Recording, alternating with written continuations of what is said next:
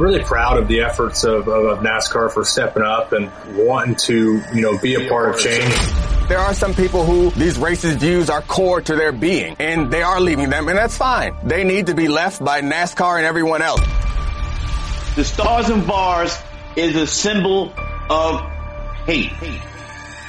This is the mo- most crucial time, and, and the time is of the essence right now in the in the world that we're in. For me, it's something just has to change, and that's just where a lot of guys talked about it, and we started. So y'all tell me what that flag was. I know exactly what that flag was, but I also know what that flag is. Don't, don't anybody come at me with a history lesson of what that is. People act like I'm betraying some sort of cause or betraying their DNA. Give me a break. We have to continue this message. It has to be today, tomorrow, the next day, and 10 damn years from now. NASCAR drives change. A Marty and McGee special on the SEC network and on ESPN radio. It is Marty McGee on Indeed ESPN Radio, the SEC Network, and Hour Two America, the ESPN app. Hollering at your sports speaker, uh, your sports speaker, your smart speaker. I get a little rattled hearing that intro, man. I tell you, I, I, didn't, I didn't feel as much pressure as I did after after that. It was, it was fantastic. Uh, we're presented by Progressive Insurance, and all guests uh, join us on the Pennzoil Shell Pennzoil Performance Line. If you listen to us in the first hour, and thank you for getting up and doing that. Um, we have been uh, been playing back a, an interview we recorded with Brad Daugherty uh, yesterday on Friday.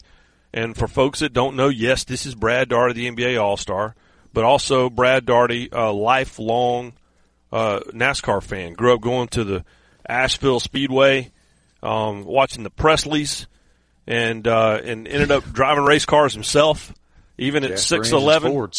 Yeah, and um, and and he is uh, is passionate about stock car racing. Co-owns a race car uh, NASCAR team now, JTG Daugherty, and uh, and Marty, I'm I'm really anxious for people to hear um, about what you discussed with Brad as part of our conversation coming up. I think this is the root of what's happening right now. I think there are conversations taking place right now. I don't think I know. Let me make that a definitive statement. There are conversations happening right now all across this country that were entirely too uncomfortable in the past. And they're still really damn uncomfortable. But this has empowered people to ask questions that they were fearful of asking in the past, and it has given uh, the opportunity to be vulnerable in answering them and having that dialogue. And so I asked Brad yesterday that as a white man, I'm 44 years old, born and raised in the rural South. How do I see the same world that a young black man from the inner city or from a, a completely polar opposite upbringing than I had sees? How do we get to that common ground where we're both attempting to look at the world through one another's lens? Because to me, that is tremendous progress. And the bigger question that I wondered was when in Brad's lifetime have this many people tried to understand the world he sees and the lens through which he sees it? His answer's phenomenal. That's an outstanding question. Uh, and I'll answer your last question first. I've never, ever, I'm 54 years old. I have never, ever seen anything like this. Ever. Um, our not you know and and it's our world is a different place today because of the events that took place a few weeks ago um, so with that what do you do i, I I you know it, it's interesting because I, I say this all the time because that's why you know people i'll stay out of politics and you know i, I i'll you know I like jabbing my neighbors a little bit here in california because there's you know people who are very far left and then i've got some buddies who are pretty far right and so I, I'm I'm an old blue dog Democrat from North Carolina. I'm I'm fiscally conservative, but I believe we have to help people. We have to make sure that we take care of our elderly people. We take care of our veterans, and we take care of those who've worked hard in this country to be able to retire and have a pension and live out their golden days. And then those who are you know have have, have disabilities. We we should be able to take care of all these folks. Okay. So when you start looking at how do we approach racism and how do we cross those barriers, how do we talk about inequality and those types of things, that is the problem. There, the, the solution is having conversation. But we live in such a politically correct world that we can't have conversation. Okay, and that's always going to be the barrier is the lack of communication. Okay, we have all this stuff going on right now in the world, and there's some good things that are going to come from it, no doubt about it. But the thing that really pisses me off and aggravates me is the majority of this will be for political gain. Okay, and it always goes back to that. It'll be for political gain. You know, if the left doesn't like the right, they'll use it for that, and if the right doesn't love, like the left, they'll use it for that. And then we'll we'll go out and we'll vote. We'll do whatever we do want to do, and and make changes and do all that stuff, and we'll be right back in having the same conversation in the next eight years. So it comes down to communication. If I can sit down with a group of my uh, uh my peers, which I do from time to time, up in Western North Carolina, and we call ourselves the Mountain Mafia and there's about ten of us. And, uh, you know, two or three of us are African American, and the rest of the guys are Caucasian guys. These are my best buddies, and they'll we'll sit and talk. We sit and have the most uh, unbelievable conversations. Uh, you know, one of the guys is a really really wealthy guy.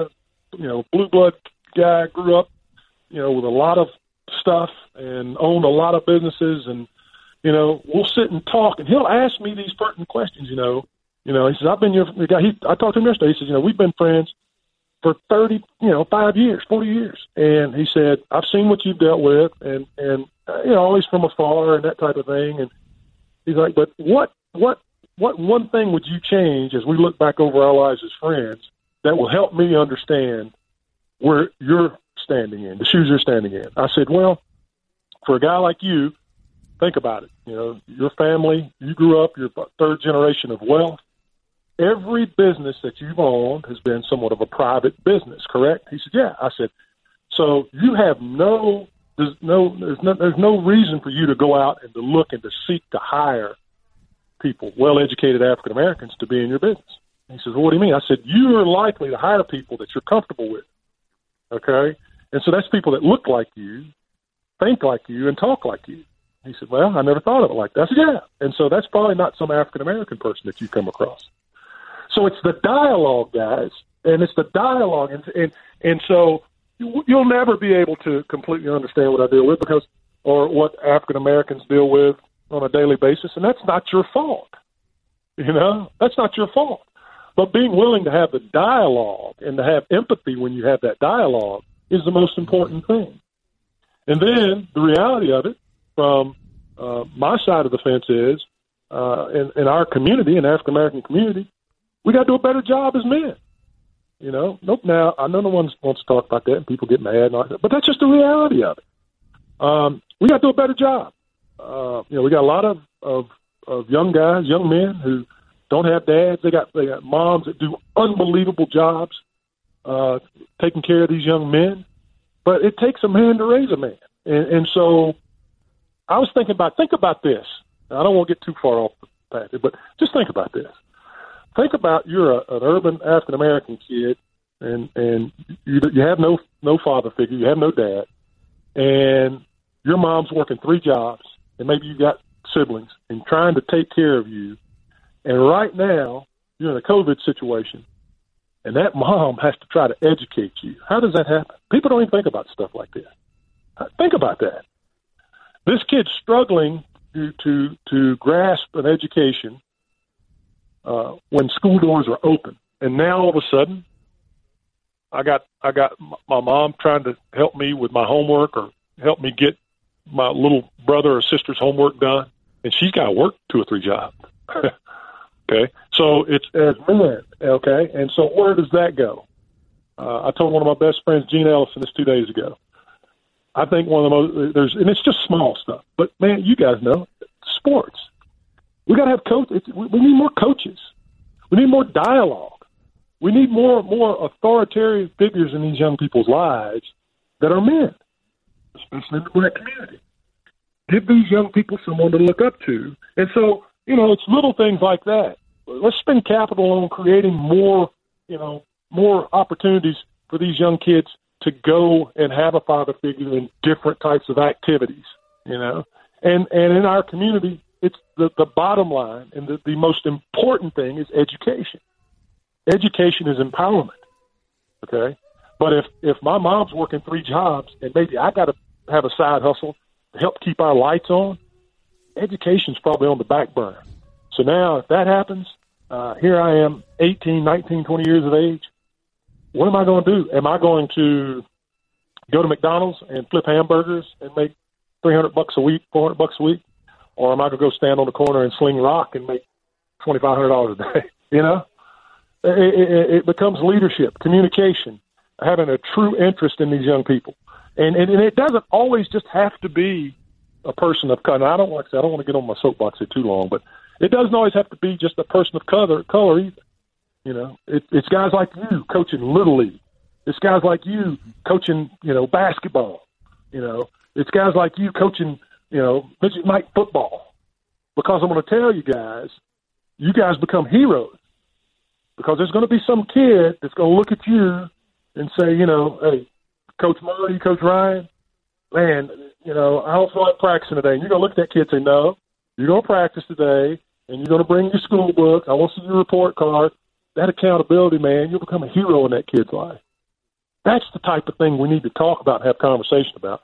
We spend so much time worrying about, you know, whether or not Donald Trump's a racist or whether or not Joe Biden's capable. We get caught up in all that crap, and then the celebrities get involved and all that stuff, and it just goes round and round and round. Okay, it doesn't have to happen at that level. It needs to happen at the state level. And so, if it happens at the state level, I think it gives us a better opportunity. Brad Daugherty, you you talking about dialogue, and listen, you, wow. you've been a you've been a good friend to us both for a long time, and and that's been based on dialogue. These folks, these conversations that we're having with Brad right now, we have had with him sitting in the infield. We've had with him sitting in the studio in Connecticut. We've had with him on the telephone. I sat I sat in a Walmart parking lot talking about Bubba Wallace three years ago. Yeah, that's right. And I sat there for two. I think we talked for two and a half hours. So we we we thank you so much, Brad Daugherty, for the dialogue today. And um and let's let's keep this glacier moving, man. Hey man, you guys are great. Known you guys a long time. You guys get it.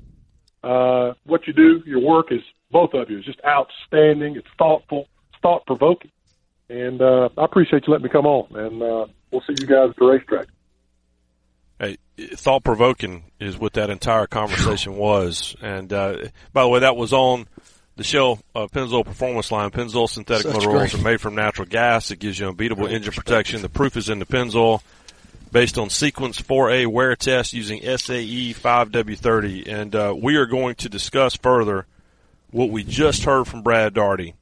And we're also, at the bottom of the hour, going to talk to the grandson of Wendell Scott, the first and one of only two full-time African American drivers in the history of the NASCAR Cup Series. It's Marty McGee on ESPN Radio and the SEC Network.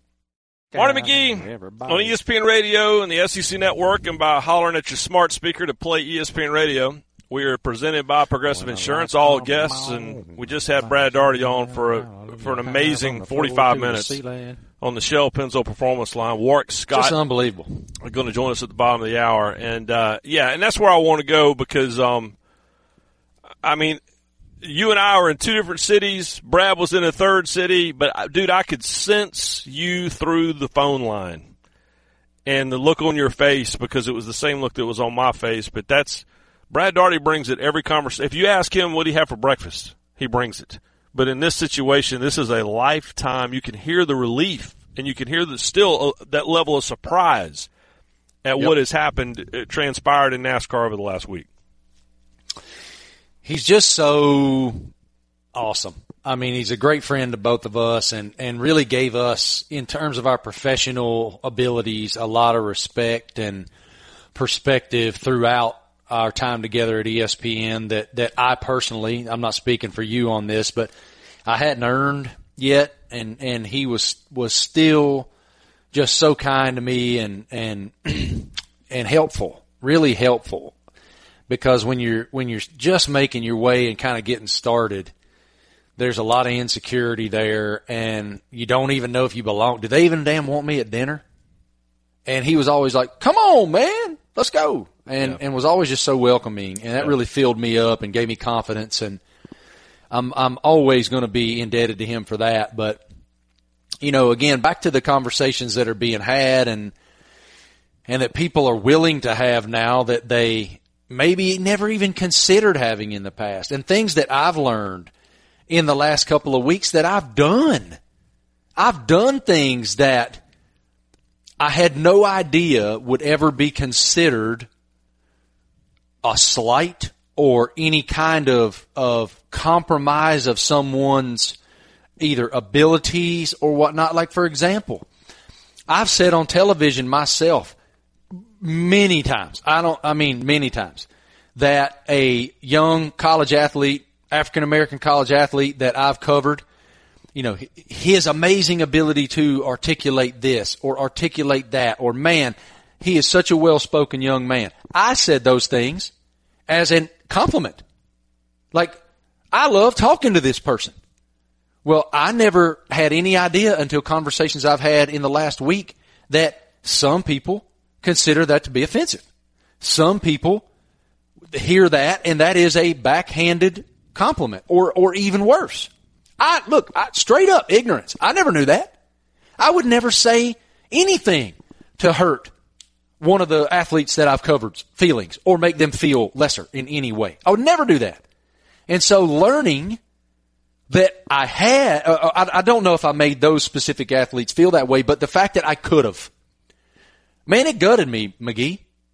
I, I sat there for a long time at my desk in my house and just pondered what may I have done that that was done in in with with no ill will or any harm meant, what maybe have I done to to hurt somebody? And those are the introspective thoughts I'm having right now. And I, I believe, and I, I'm excited toward the end of the show when we have Clinton Yates on, because we had him on two weeks ago. And what we talked with him about then was the start of the dialog mm-hmm. And as difficult a time as this has been for millions, or really for all Americans, over the last couple of weeks. Um, it, what, what Clinton Yates talked to us about was starting the conversation and us having that conversation with him on this show. And now with the perspective of a couple of weeks, and we talked to him about what do you see? Where do you find hope when you look into the future, immediate and also 40 years down the road? And when we have Clinton on later on in the show, uh, he's going to we're going to ask him about that, about the perspective. Art, Art, you said you wanted this to happen over the next couple of weeks. Is it happening? And I, I believe that the answer is yes, because you're having those conversations. I'm having those conversations. Brad just talked about with you in the interview from Friday about the difficulty of those conversations, but they're taking place. And it, I, I've seen it uh, you know, after my column about the Confederate flag on Wednesday night and the conversations I've had with people from other sports our colleagues that would never hockey, NBA, whatever, never considered watching NASCAR. Now they want to talk about what that is. And another voice coming up, Warrick Scott, grandson of NASCAR Hall of Famer Wendell Scott. Straight ahead. Smarty McGee on ESPN Radio, the SEC Network, ESPN app, and by asking your smart speaker to play ESPN Radio. It has been uh, a, it's been a pretty, it's been a thought provoking uh, dialogue, discussion, conversation over the first uh, half of the show, and uh, and we're about to continue that conversation. But first, it is time for your Sports Center update. Major League Baseball submitted their latest proposal to the players, the fifth overall between the sides, calling for a 72 game season and for players to max out at 80% of their prorated salaries. A source told our friend Jeff Passan that the sides are still far apart on money with the MLBPA remaining intent on receiving a full prorated share of player salaries regardless of the number of games played, the players will not accept this offer. Mm.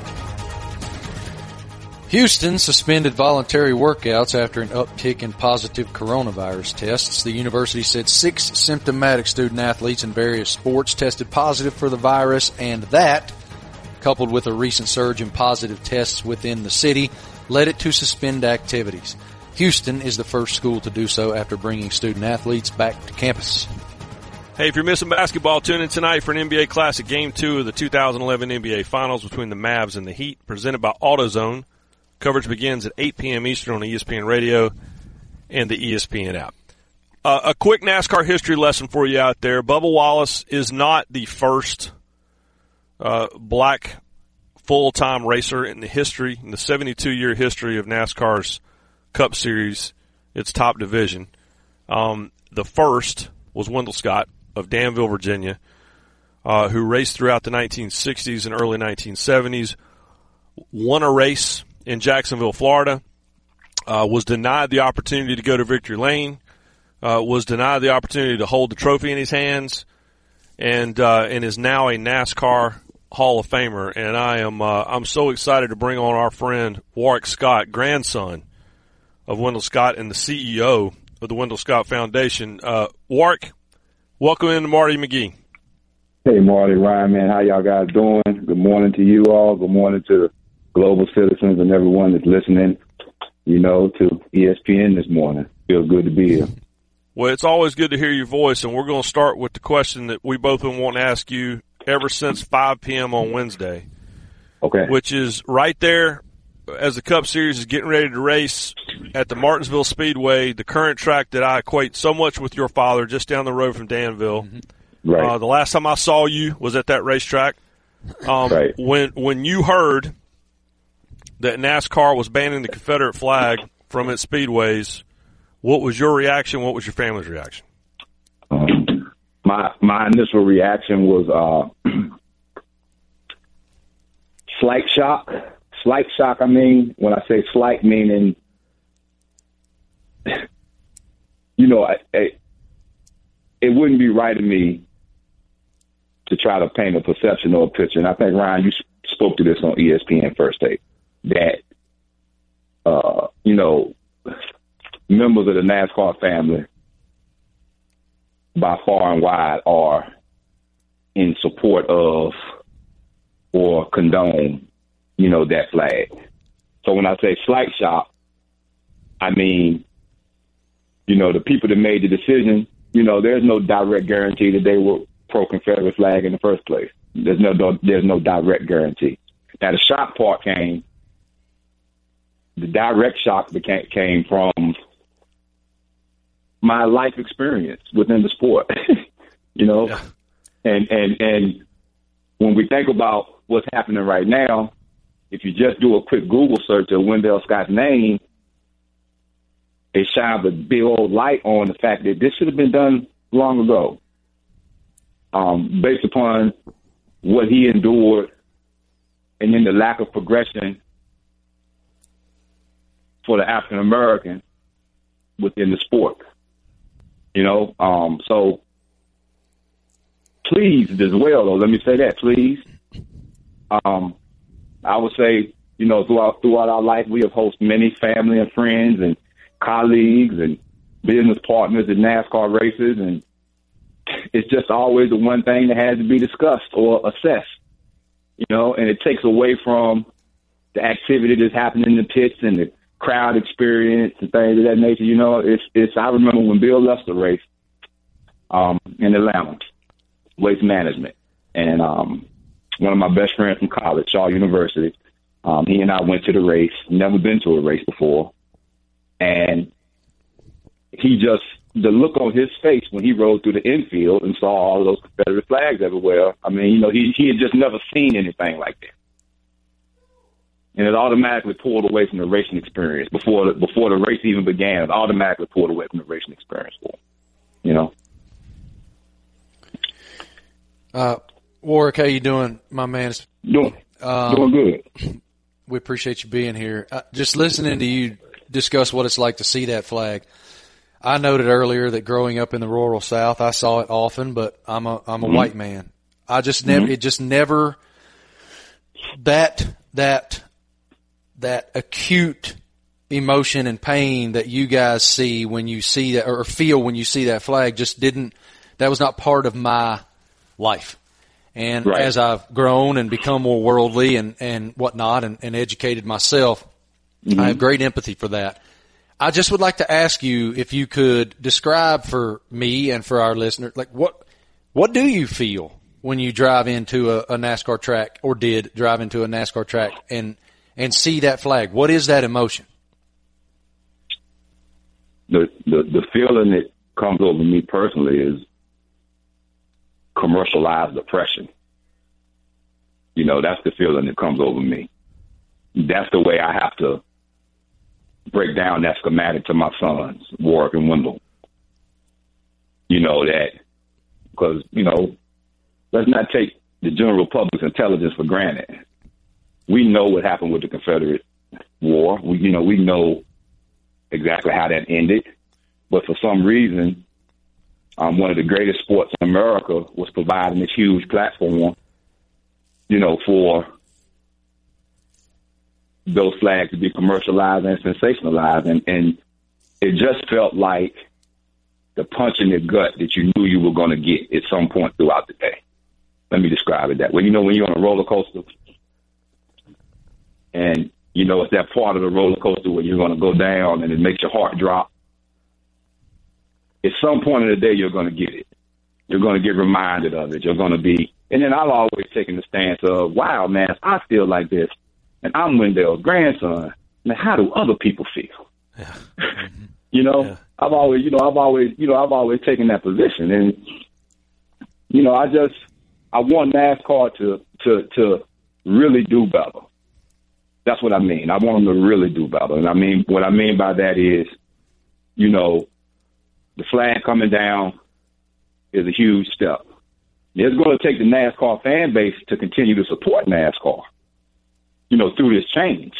And it's going to take, uh, you know, new fans to come into the sport. The casual fan that may sit at home and just watch the race. And once we figure out this pandemic situation with the COVID and, you know, things kind of reopen and reacclimate, you know, that casual fan, you know, if you ever said the reason you don't go to the races because of the flag, then now you should come on to the race.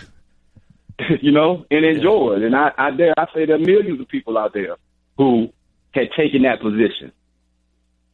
You, you know, I mean, you know, the, the race race is a is an amazing.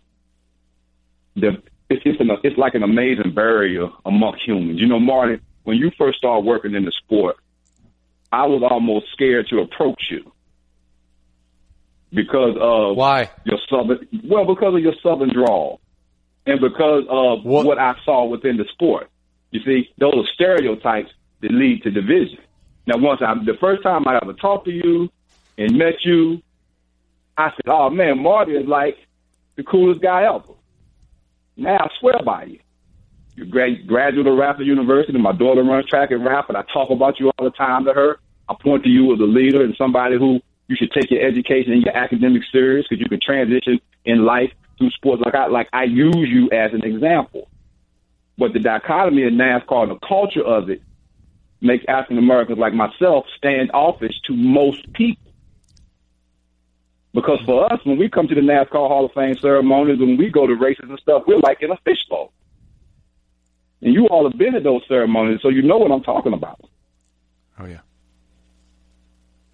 You know, and it, and it's and, and, and and as NASCAR changes, as NASCAR reworks their culture, I want them to pay extra special close attention to all aspects of it. Because no one would be able to explain that or help them arrange that better than us. Warrick Scott joining us here, uh, grandson of NASCAR Hall of Famer Wendell Scott, um, the first and one of only two black drivers to have a full time job in the Cup Series. And, and Wendell Scott, for folks that don't know, I mean, did it as grassroots as it could possibly be done uh, built his cars, worked on his cars. The family was the pit crew. And, and Warrick, uh, you and I talked at length a few years ago when Bubba Wallace was about to make his Daytona 500 debut. We did Absolutely. A big, we did a big story on E60, and you, you and your family were so so gracious with your time. And what we talked about then was you, you as a family have become so close to Bubba over the years. Right. And we're there to there to celebrate with him when he won in the Truck Series at Martinsville, just up the road from, from Danville. Um, what has it meant for you to watch him and what he has done by taking the point on this over the last couple of weeks because it's the potential that we talked about that he had that if he was given the opportunity and the platform to do it? You know, that's a great question. You know, the first time I ever heard Darrell's name was from my uncle Wendell Jr., who at the time was working very strong with that with, with NASCAR Drive for Diversity. Ryan, you're probably familiar with that at the time. Um, the first time I ever heard, heard Darrell's name, he was racing in Callaway, Virginia, Franklin County, which is the last track that my grandfather ever raced at. I was there. And so I just, you know, the Scott family, we believe in spiritual sides and synergy. You know, we firm believers in Christ, man. We believe in God, right? We just believe that signs are there for a reason. And I always thought the way I discovered him through that last stop on my grandfather's, you know, career, I always knew he was destined to be successful. I, I have struggled oftentimes when he first started in the sport. See, African Americans have not had anyone to root for long term since my grandfather. And that is no disrespect to Willy T. Ribbs or Bill Lester. Both gentlemen, in my opinion, are fabulous individuals. Okay? But long term, they've never had opportunity to, you know, root for that guy. And so when Bubba comes into the sport, he's dealing with probably, you know, two or two or three different time frames. He's dealing with people that manifested in the seventies and the eighties and the nineties and the sixties. He's dealing with all of these different groups of people who never had a chance to root anybody. So then he starts getting judged by what kind of music he listens to, or you know, what kind of demeanor he has, and all of these things taken away from his actual talent. So I almost look at him as a little brother. You know what I mean? I can't tell you how many intense conversations or or times that I have campaigned on his behalf without him even knowing it to some really high end people saying, Hey, before he was with uh Mr. Petty in motorsports, you know, hey, this guy can drive. Give him a chance. If he gets a chance, just like my grandfather, he's gonna win some races. You know, as much as I enjoy the distinction of my grandfather being the only African American to win in a NASCAR race, it's time for that to change. Yeah. you know what I mean? And and and you know, when Darrell drives, man, you know, for me it was an extension of my life because my family, man, you know, my cousins, you know, the younger generation, man, we've essentially been locked out of the sport. Make no mistake about it. Hmm. We don't know the other NASCAR families, grandchildren, and stuff like that. We've never been introduced to them. We've never been in the same social bubble as them. We've been locked out, man. So Bubba comes along, and for me, I have sons. So now I'm like, praise God, because now if my son says, "Hey, Dad, I want to take interest in motorsports. I'd like to take a lap around the track," you know what I mean? Maybe I can pick up the phone and call somebody, and maybe he'll be able to expose my children. And I'm Wendell Scott's grandson. Maybe he'll be able to expose my children to the sport. What we do with the Wendell Scott Foundation, we work with at-risk youth in the most far-reaching places and what many people call the trenches. That's where we go. We go where those children have been written off. We go get those kids. And we expose them to everything, every educational opportunity and college opportunities and direct mentoring, which is an amazing thing. But we also expose them to motorsports through iRacing, through race car simulation. And, and because and because of my grandfather's legacy, we are trying to identify the next engineer or the next rocket scientist or the next NASCAR driver. Esports, the reason I was so upset with what Kyle said, what Kyle Larson said, is because we literally use that platform to work with inner city and rural youth. Because the esports component is the one thing that could potentially level the playing field. We keep hearing about NASCAR about money. You need money to race in NASCAR. You need money to. That's true. NASCAR is also about, about being chosen. Marc Davis never got a chance. Rajah Caruth is right there at Winston-Salem State University right now. Is he going to get the shot? You know, so when we're talking about reworking right? Re- reworking the process, reworking the culture. The time is now, because what you know, working with youth, what I see is a lot of that racial divide mumbo jumbo that older generations are living within. Generation right now, they're past that. Amen. They're past that.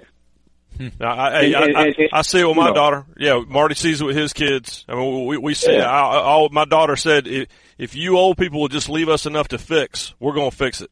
And, uh, right. and, and yeah, and, and you're identifying them. Warrick Scott, uh, we can't thank you enough for your time this morning. We, we could do this Absolutely. all morning. Yeah. It, yes, uh, you're a good friend and we're proud of you. And, um, and, and we both have thought about you a lot this week as much as anyone. And uh, thank you well, for you making time for I'm us. A, I'm a phone call. I'm a phone call away. Um, you know, and I want to say, I want to say, if, if you guys would please allow me this time to just say, I want to wish uh, all of the fathers out there happy Father's Day that's coming up. Um, really important holiday in the African American community. Our families have been ravaged, you know, through the penal system. Many African American families have been broken up. You know, many many people I've grown up with have been incarcerated for various different reasons that were not on the right side of right. And I just want to take this time to wish all the fathers out there, black, white, green, purple, or gray. I want to wish all the fathers a happy Father's Day. And I also want to take time to acknowledge Juneteenth is coming up. Very important, very important holiday, you know, within the African American culture. And, you know, when we begin to acknowledge everything about everybody, that's when we can begin to heal. You know, so thanks for the time and opportunity. You guys know I'm a phone call away. You're a good man, Warrick Scott. Appreciate right. you, man. Thank you. James Steele, will you will you be watching uh, or, or, listening to uh, well, to the Royals and the uh, and the Giants from Game Seven of the 2014 World Series? Oh, absolutely, for okay. sure. Yeah, I thought you might. Did I wake you up right there? Were you were you working? We're wearing we're wearing we're wearing James math. out this today on the math. Yeah. Yeah, there's yeah math math problems galore today. We're uh, we're doing math on the fly. I don't know. I didn't get into radio to to do math, so that should teach all you kids out there. I try to tell my kids all the time, Dad, I'll never use this mess. Well, you never know when you might need an algebraic equation as a radio producer. Just ask, just ask Jamie Buckets because he'll yeah. tell you. Ask James. Ask James when he's uh, when when Marty McGee are, and rightfully so, because Warrick Scott was, as we knew he would be, because we both know him, just amazing.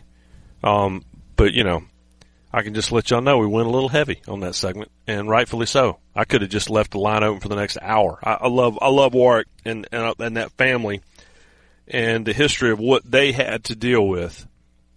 Um, it's just. Uh, I mean, it, it was a movie starring Richard Pryor, uh, and it was uh, it's it's one of those true life stories that that's better than any movie, and uh, and we both got to, know that family.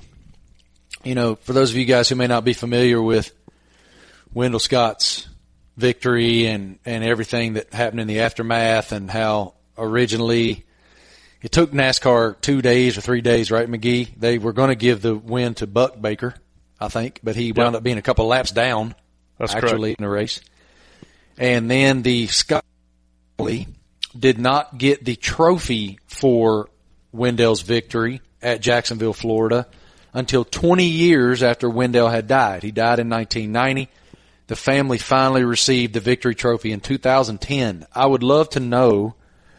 I wanted to ask Warrick what that day was like. What, what was it like when they held that in their hands? Because that must have been such a such an emotional moment. I mean, he won in 1963. They got the trophy in 2010. Yeah, it, that's crazy. And I've talked I mean, to them, uh, and I've talked to them about it, and it, it, it was bittersweet because it was this moment, but it also for not so much for Warrick, but for his father and his uncle.